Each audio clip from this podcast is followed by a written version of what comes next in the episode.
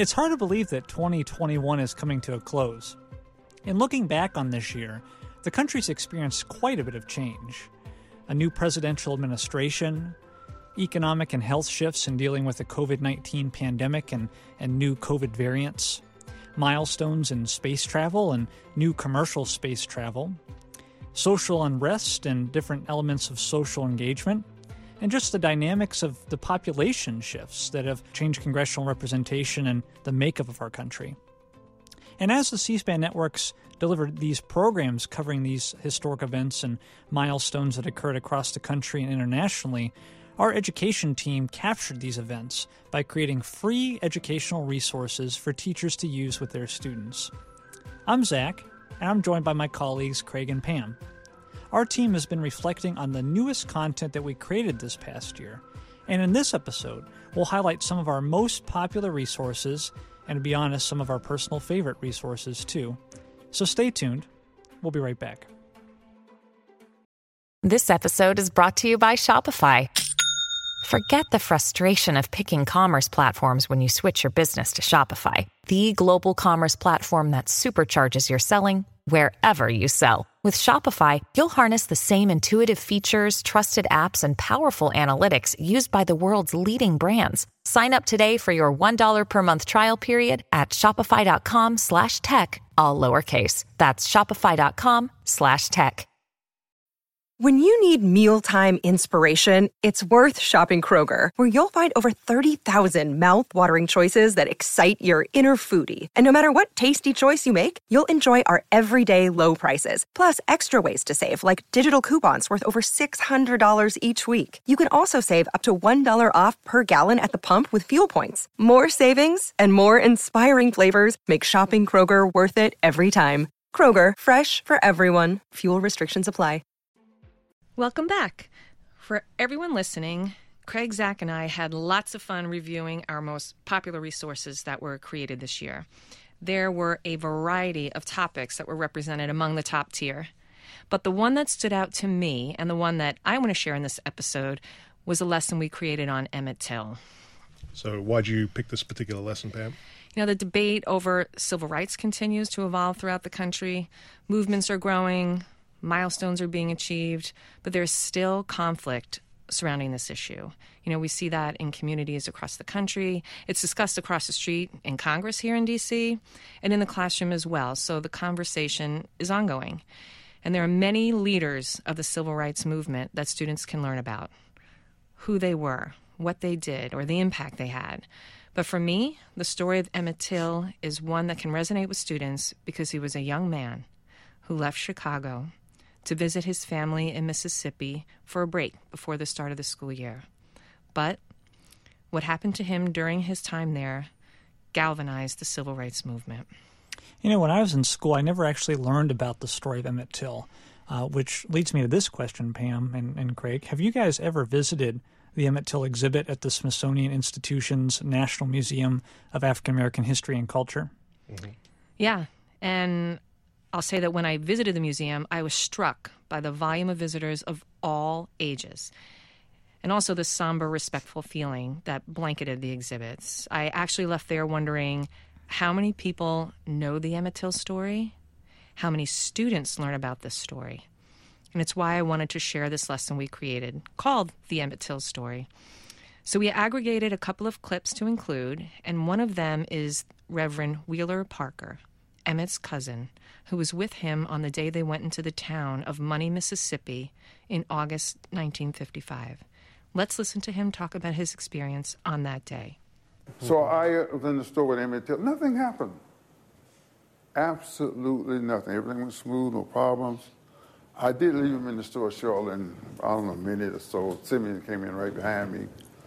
Uh, Simeon, my youngest uncle, who we went to visit, he was 12, Emmett's 14, I was 16. He's in with them. Absolutely nothing happened. They came out of the store. Simeon said nothing happened while he was there. Um, they came out of the store, and of course, Emmett was a prankster. He stuttered not sometimes, but all the time. And he loved to make people laugh. He loved, he used to pay people to pay him jokes. She came out of the store, and he gave a woof two. Some people think that he know he whistled, and we could have fainted. No one said, let's go. We just, we that knew the South, knew he violated one of the Southern mores, we just headed for the car. Because we knew that it could be real serious trouble behind that. And of course, it's dust dark by now, and we're going down this gravel road called Dark Fear Road. Dust is flying everywhere, and there's a car behind us. And we said, Man, they're after us. They're after us. It's like something out of the movies, you know. My uncle sped up driving. He was 16 by 8 us in the car. Stopped and through the cotton field we went. Uncle Simeon, I don't know who he, what he was thinking. He hid in the car, supposedly. so he just laid down. Uncle Simeon's always cool, you know. He had his own ideas. The car went right by, so that wasn't after. We regrouped, and the girl named Ruth, who's still there. She's just as scared today as she was then, I think. But you had to live in those kind of conditions and how it impacts you and how it affects you. When you're raised in that kind of situation, it does a lot to you. It affects your behavior, affects your mind. So she said, This is not over. You guys are going to hear more about this. He goes on to describe what happened that evening when Emmett was taken from their home, which was the last time he saw him. And I think this is a powerful primary source for students to hear from directly. Yeah, from my own experience, I distinctly remember first learning about the Emmett Till story, and that was through oral history from the younger cousin that Wheeler Parker just mentioned, Simeon Wright. That oral history uh, aired on C-SPAN back in 2011. I know you've included that in the uh, the lesson as well, Pam. Uh, but for me, that initial story that Wheeler Parker just shared about the cousins uh, being in town together having fun, that resonated with me as I thought back to my own teenage years in situations that weren't much different to those he described of boys really being boys.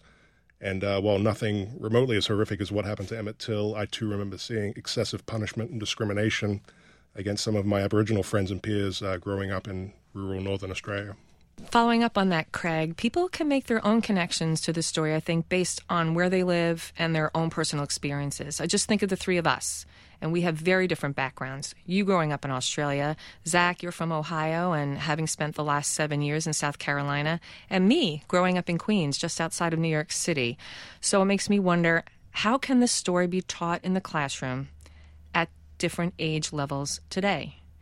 And so I think it can be linked with local history that students can explore in their communities. For example, in this lesson, we feature a clip of Mississippi high school teacher Jermaine Hampton, who has students create a project on the significance of the Emmett Till story by linking it with a current issue that is being debated. So teachers can check out that lesson on our website when we publish it.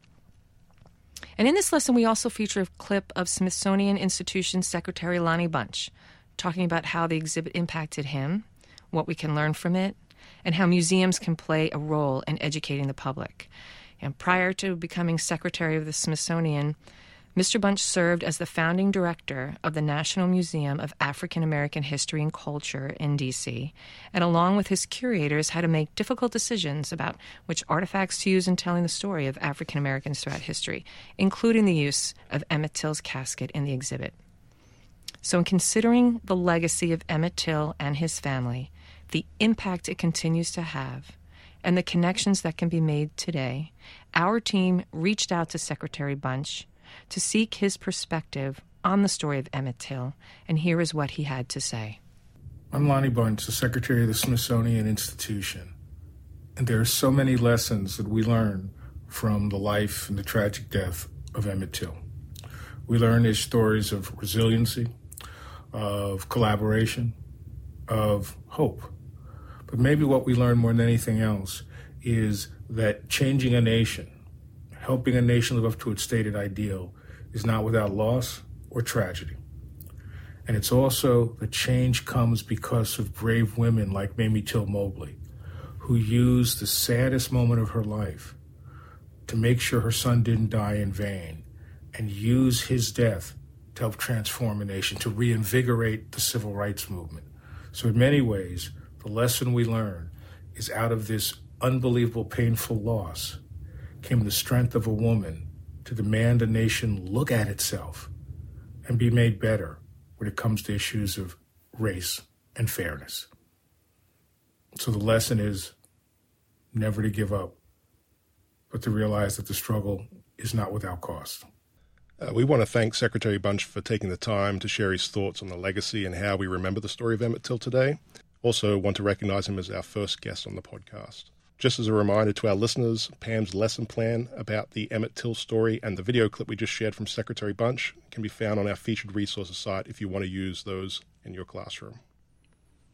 And thanks, Craig and Pam. Uh, shifting gears to a political topic from this past year, my section of this episode will focus on congressional and state redistricting and the constitutionally required decennial census. Here's C SPAN host Peter Slen discussing the 2020 census. Well, currently, there are about 334 million people living in the United States. That's according to the 2020 census figures. They are represented in Congress by two senators from each of the 50 states and 435 members of Congress. That 435 number has been set by law since 1929. Now, with the new census figures out, which take into account the population growth in the United States and geographical and demographical changes as well, the every 10 year congressional redistricting will start. The new districts will be in place for the 2022 mid year elections. Some states have lost members of Congress. New York and Pennsylvania are two while some, like Texas and Florida, gained new members. We just heard from Peter Slen about the bare bones context of the census and of redistricting. In preparing for this episode, I thought back to my high school and college years growing up in Ohio. An ongoing partisan debate in the Buckeye State centers on its processes and procedures for congressional and state redistricting after each census. Throughout those years growing up, various news outlets would cover the issue with one political slant or another, it was often difficult for me as a high school student to determine who was right and who was wrong, or who was telling the truth and who wasn't. I'd always learned about the concept of gerrymandering districts to favor one party or another. In fact, I also taught about that uh, gerrymandering concept when I was teaching in South Carolina. And the Ohio 9th District, where my aunt lives, was always the poster child for this type of effort. Dubbed, quote, the snake by the lake by the Toledo Blade newspaper, this district runs along Lake Erie with its two halves only connected by one bridge. In fact, some critics say that the district is actually split in half during a large rainstorm when it floods. Needless to say, my personal background and experiences piqued my interest in this ongoing process for 2022, including how states have a different array of uh, methods and the roles of the federal and state governments in these decisions. Since starting working here at C SPAN September, I've had the opportunity to view several clips of Dave Wasserman from the Cook Political Report. He closely studies redistricting efforts and policies across each of the 50 states. Let's now hear from him about who gets to make the decisions for this cycle's new maps. The more important part of this is going to be how lines are drawn from state to state. And Republicans get to draw the maps in, uh, in 20 states totaling 187 districts. Uh, that's because uh, state legislatures, for the most part, are the ones uh, who bear responsibility for this, compared to 75 districts in eight states that Democrats control. So Republicans get to draw uh, more than twice as many districts as Democrats. There are also 10 states that use independent or bipartisan commissions that total 121 districts. There are six states with control that's split between uh, the legislature of one party and a governor of the other. And so uh, that adds up to, to 46 districts. And then there are six states that only have one district in this upcoming decade and don't need to divide their states into multiple seats. In this introductory clip, Mr. Wasserman describes the array of decision making controls for redistricting, which vary state by state. And while states have control over their redistricting policies, the National Conference of State Legislatures, or NCSL, states that uh, states must meet certain obligations in their new maps, such as compactness for each district, the preservation of counties and other political subdivisions, and avoiding pairing uh, current incumbents in a new district. You know, you remind me, Zach, of an article that I read recently about the redistricting process in the state of Maryland, where I now live. It talked about how the governor, through executive order, appointed a special nonpartisan citizen redistricting commission to develop a new map, while lawmakers were creating their own commission of maps.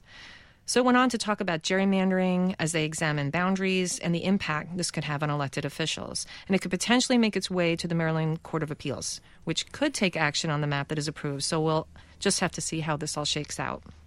Yeah, for some international comparison, Australia, we have a much smaller population and we hold our census every five years. But our redistricting is handled by a single independent and nonpartisan authority at the federal level called the Australian Electoral Commission. So the AEC, they oversee the appointment and redistribution process as dictated by shifting populations in any given state. Uh, and redistricting is really not seen as a controversial issue in Australia. The commission is made up of uh, full time employees who must remain impartial during their employment. And the commission itself is also held accountable by several committees in the Australian Parliament that provide oversight of their work. Thanks for sharing, Pam and Craig. Um, as you guys can see, um, all, all, of our listeners out there, this process varies so much across each state and even across each country, across the world as well. And as each state controls its respective approval process, we know that one political party will undoubtedly benefit from any change here in the United States. So I think that the Wasserman clip also lends itself to generating conversation regarding somewhat of a comprehensive question which political party or parties may benefit from this current redistricting process and why. Specifically, I think students could view the requirements for redistricting from NCSL and compare their own state's policies. Uh, and in the last clip, Wasserman also goes on to state that six states are gaining congressional representation. Texas is gaining two seats, while seven states are each losing one member of Congress. In the lesson I developed, How States Redistrict, the Case of 2022, students explore several of these states via choice board activity. The lesson asks students to consider different factors like population growth and shifts in each state, what role the people or independent commissions, as you mentioned, Pam, have in the process, and what is the chance that it's going to end up uh, in the judicial branch, in the courts. Or if a student lives in a state that is gaining or losing a seat, they could compare their state's current maps and proposed maps with the NCSL criteria as a framework for comparison.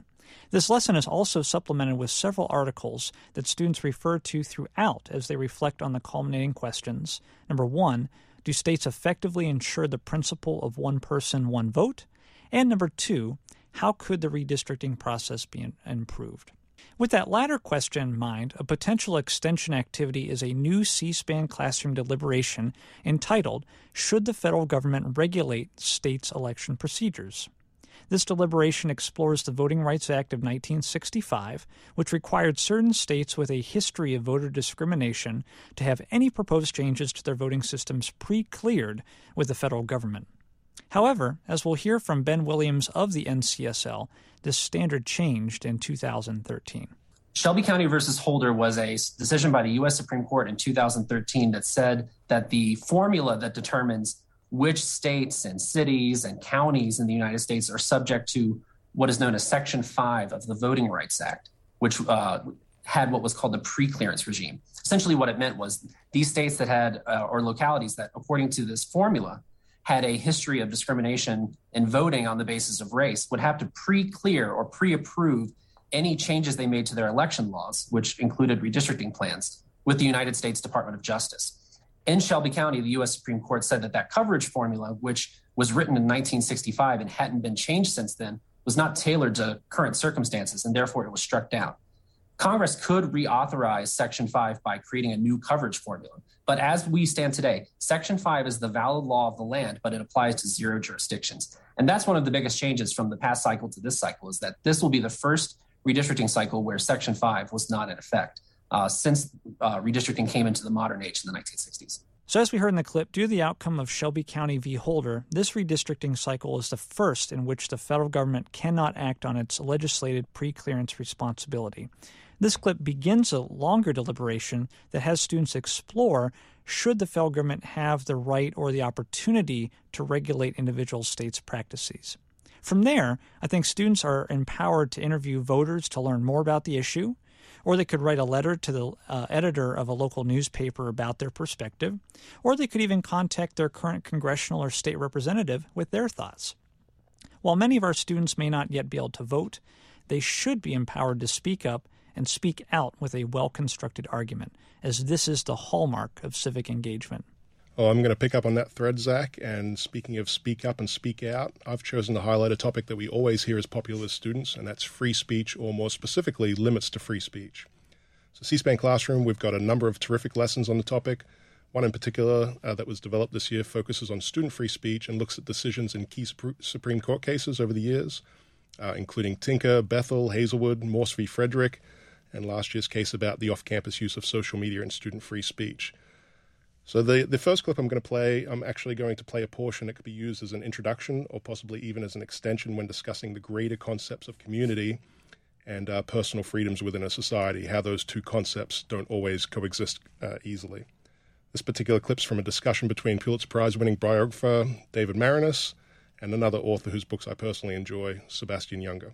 When you're part of a society and you're relying on a society, when you're obeying the stop signs, right? Because you're part of a convention that has that you stop at a stop sign and a red light. And in this country, you drive on the right hand side of the road, not the left hand side of the road. Those are conventions that keep everyone safe. They're regulations that keep everyone safe. And you don't have the freedom to say, you know what, I just like the left hand side of the road better. I'm going to drive on that side. That's not part of your what you would what some people will call your freedom um, it's not one of your rights. And so, if you're part of the society and you're depending on it to keep you safe and healthy and alive, you have to then exchange, return the favor. And so, those rights you can debate them. Uh, you can debate them in public. You can challenge them in court. You can try to pass laws or, or undo laws, um, but you actually don't have the right to give yourself rights. And and that's where I think people who misuse the word freedom err terribly in using what's basically a sacred word. So, we often hear from teachers about how some of their favorite lessons center on the five guaranteed freedoms that the First Amendment protects speech, religion, press, assembly, and the right to petition the government. I feel like a clip like this, which centers on how personal freedoms don't always overrule or supersede societal conventions, could be used to enhance understanding on really any of those topics. So, the point that he makes at the end about Americans having the right to debate policy or laws in public, or to challenge those laws in court, or to use the legislative process to introduce new laws, it helps to compound the understanding for students that each of us, as part of a society, do not have the right to just give ourselves new rights as we see fit or as we feel in any particular circumstances they may dictate. Uh, another concept that we often hear that students struggle with is how the First Amendment only prohibits the government and its actors from restricting those stated rights, but it doesn't necessarily apply to private businesses and organizations. Students can explore further examples around the First Amendment on our Constitution Clips page on C SPAN Classroom, and they can compare those protections to recent events, changes in policies that were enacted during the pandemic, and to ongoing petitions in Assembly for our social causes. For the final clip, I'm going to continue on the theme of societal limits to personal freedoms, and this clip is from author Darrell West as he looks at legal precedent for limits to free speech. And he goes on to discuss government regulation or proposed government regulation of user content on the platforms of private social media companies like Facebook and Twitter. I do worry a little bit about large private companies making decisions of that sort uh, because there are very complicated questions of clearly we don't want tech platforms to incite violence, uh, promote uh, hate speech, uh, or engage in other uh, objectionable uh, activities like that. But yet, in the United States, we also have freedom of speech and freedom of expression. So, you know, how you balance those things is a very tricky uh, legal issue. I think as a society, I would actually be more comfortable with us uh, in the form of the government passing laws to uh, uh, that would apply to those types of decisions, as opposed to a private company unilaterally uh, making uh, that type of decision. That would worry me a little bit. You know, we actually have mediated those types of disputes in the bricks and mortar uh, world. You know, there have been many legal cases in terms of freedom of speech and you know not being able not being allowed to uh, you know, fire in a crowded theater. Like there are restrictions that basically we as a society have imposed. We need to start thinking about the applicability of those legal precedents to the digital world, digital platforms, the digital economy in general because there, are all sorts of new legal issues that are popping up through digital technology that the current laws don't really adequately address. So I personally would be more comfortable if we resolve these issues through policies, laws, and regulations as opposed to just having private companies make the decisions. And you know, maybe they'll make a decision you agree with, maybe they uh, would make a decision you would disagree with. Thanks for sharing that, Craig. And this last clip made me think of another new resource that we have in the C SPAN Classroom Library. A few weeks ago, the executives of YouTube, Snapchat, Instagram, and TikTok testified about their work to keep kids safe on social media. So your students could explore the child safety and social media bell ringer that we have and broaden the conversation to discuss whether the burden for regulation should fall on organizations or be extended to governmental policy, like Mr. West mentions. This week's episode explored some of our favorite resources that our team and the greater C SPAN Teacher Network developed in 2021. We hope that you have a wonderful holiday season and a well deserved rest as you gear up for all that 2022 promises to offer.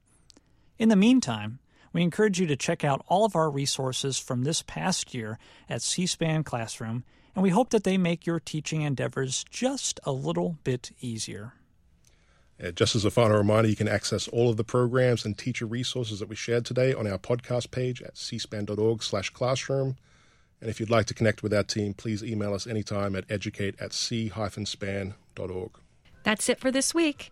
Looking ahead to next year, January 15th marks the birthday of Martin Luther King Jr. Join us for our next episode when we explore the life, death, and legacy of this historic figure. Until then, thanks for joining us.